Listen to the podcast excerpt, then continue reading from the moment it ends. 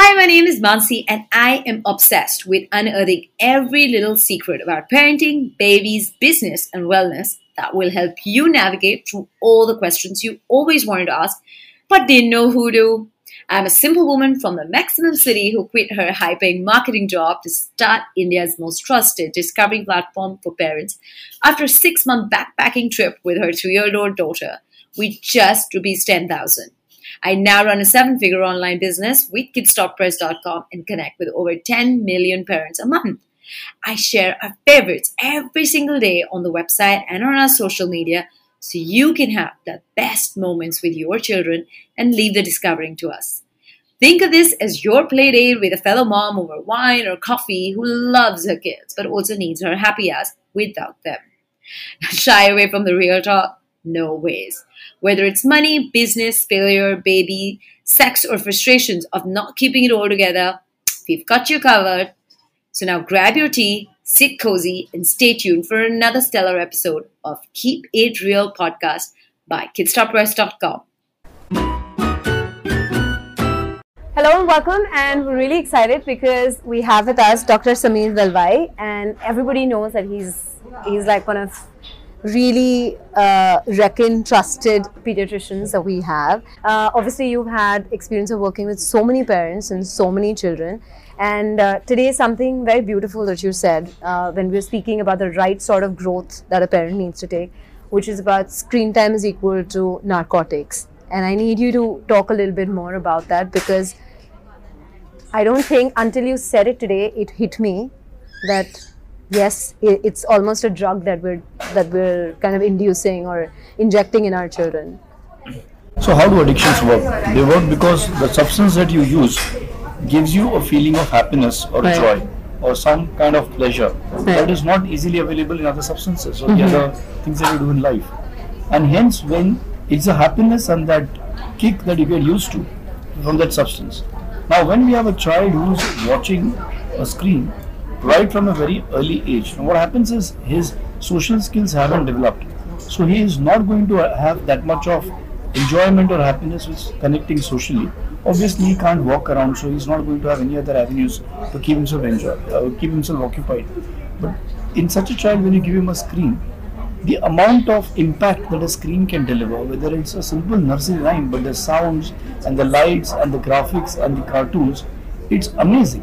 So the child is completely fixated to that because it gives him a great sense of awe and amusement and enjoyment at an age where he is difficult for him to get anything else comparative. Now the trouble is because he then gets hooked on to this very high dose of happiness or satisfaction, simple things like interacting with people around him may not be suddenly such a big source of joy. Right. Now what's happening is if you have a three, four, five month old child who's getting hooked on to a tablet, he's going to prefer that and he's going to choose that selectively over anything else that develops his social interaction. Right. And the child doesn't have social interaction, is not going to look around at people, not understand their social behaviors. He's not going to pick up simple things like when do you eat food? Yeah. For example, since we're talking about nutrition, yeah. that you eat food in a plate. Correct. That you need to chew your food. Yeah. There are different kinds of food. And very often I have parents who tell me that the child only eats when he's watching a screen. Yeah.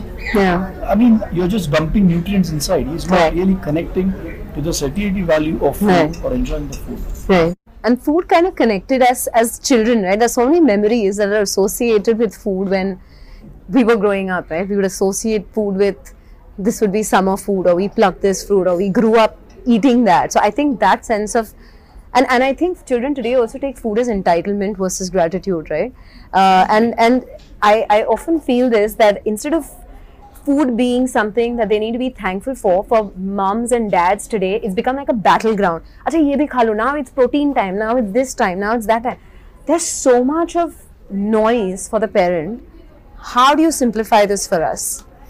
I think the reason for why that noise is proving so effective, unfortunately, and that's because there's a insecurity mm. driven by guilt. Am I doing the right thing as a mom, as a parent? Am I spending enough time with the child? Maybe. Yeah. Am I spending enough money on the child? Maybe that's the second question. And am I doing the right things for the right child? Because somehow we've convinced ourselves that we're living in a ghetto. And if your child isn't the top mercenary, he's not going to get ahead in life. Right. And I think that's a very scary way of looking at stuff because that gets transferred onto your child. And I think it's very important to understand that you don't need to be a perfect parent. And your perfection as a parent, the child is not a report card on you. Yeah. The child is not a validation of you. True. I think in this race to kind of see to it that your child gets ahead, whatever that Yeah. ahead means, we are being too focused and we are doing things very artificially. Right. Moms a couple of generations ago were absolutely perhaps not so educated Yeah. and fortunately didn't have an internet. So well the internet is like a sword. You need to use it. Yeah, I agree. I agree. I mean It needs to empower you, not confuse you, right? and you need to know how to use it. So coming back to this, when people didn't have so much access to so-called information, they had knowledge. Yeah. and they didn't have information but they had wisdom. Right. So a mom would innately know what her child, what is it that she or he eats that agrees with him or her, and what is making that child better even that day Mm-hmm. in terms of his mood, Right. and that's how they avoided allergies. Right. And they knew what was the right food to give to the child, and they saw the child growing.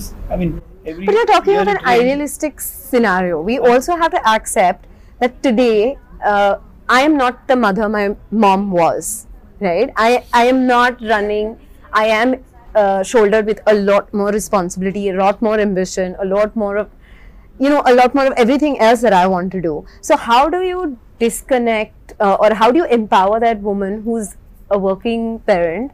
Uh, is not maybe uh, connected with her child 9 to 9 but still wants to go the complete mile in providing the right nurturing right play right nutrition So when you mentioned all the hardships that people of today, not just moms or dads, everybody Yeah. has today, you also forget the fact that there are mixers and there are blenders, yeah and you don't have to take that chakki and pisofy the atta.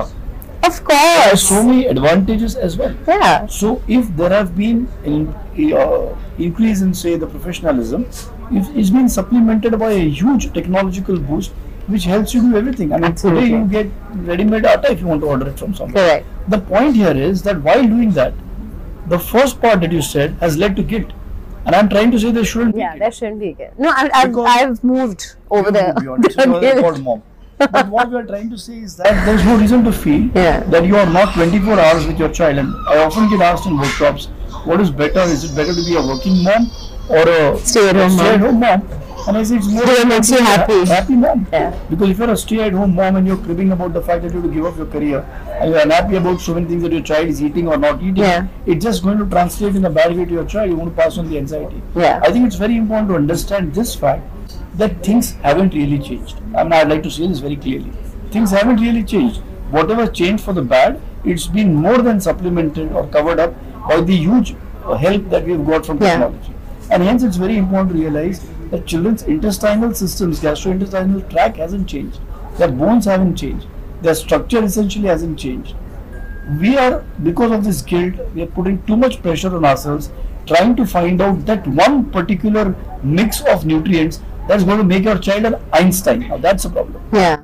And i also like what you said about Now- the the play part of it right? That kids want to play because they want to play and they get joy out of it but parents want success and uh, and progression out of it. that's the narrative.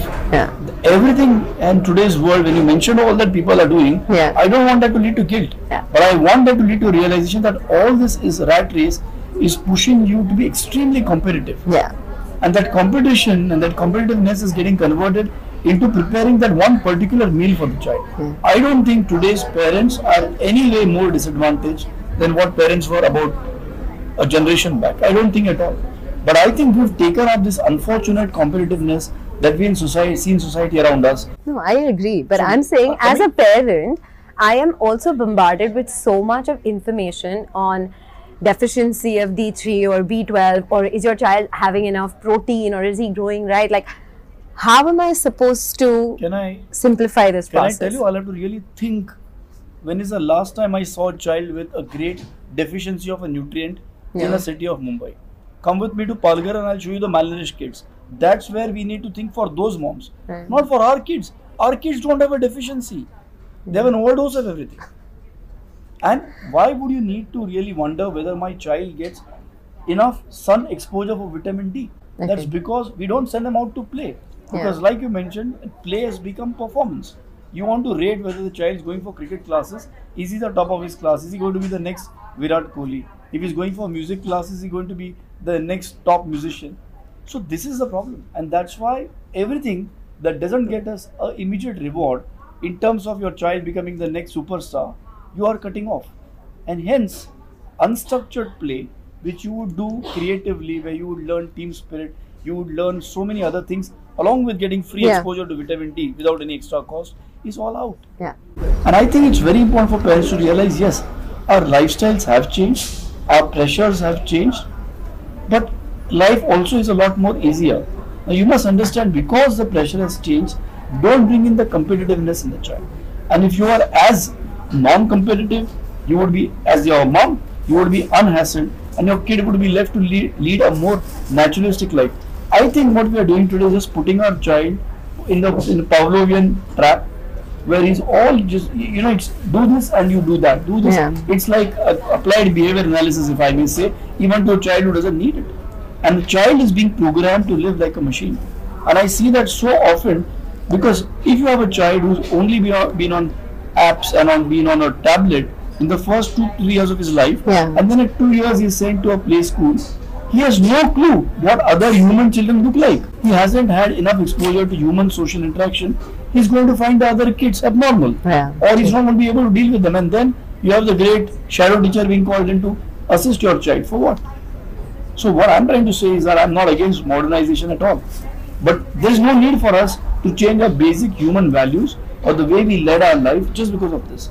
So just to give an instance, when we're talking about sugar, why do we need to measure sugar in food? Whatever is cooked at home, that's good enough. Yeah. As long as the child is not overfed and you don't force him to finish off your plate, clean up the plate, I don't want anything left back. And again, like my teacher, Dr. Amdekar taught us, and I always like to take his name. He's used to teach in the workshops, like he used to ask the mothers, when your kid was two months old, what were you feeding him? So obviously the mom would say breastfeed him.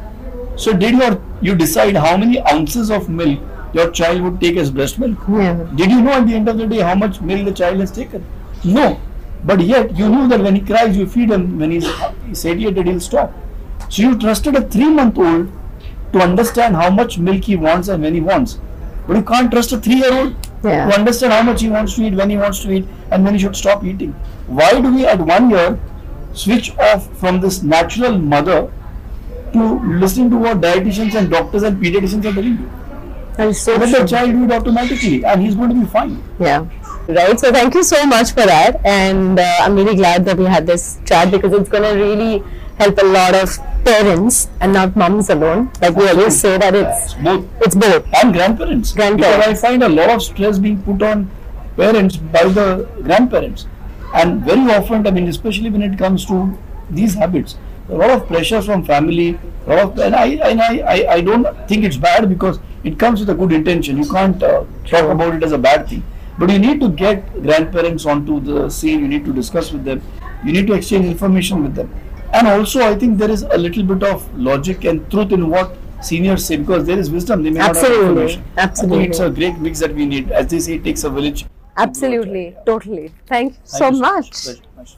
As always, if you love this episode, don't feel shy from sharing your favorite moments and key takeaways from this episode with a screenshot and tag us on Instagram. It's at Mansi.Zaveri and at Kids.Press.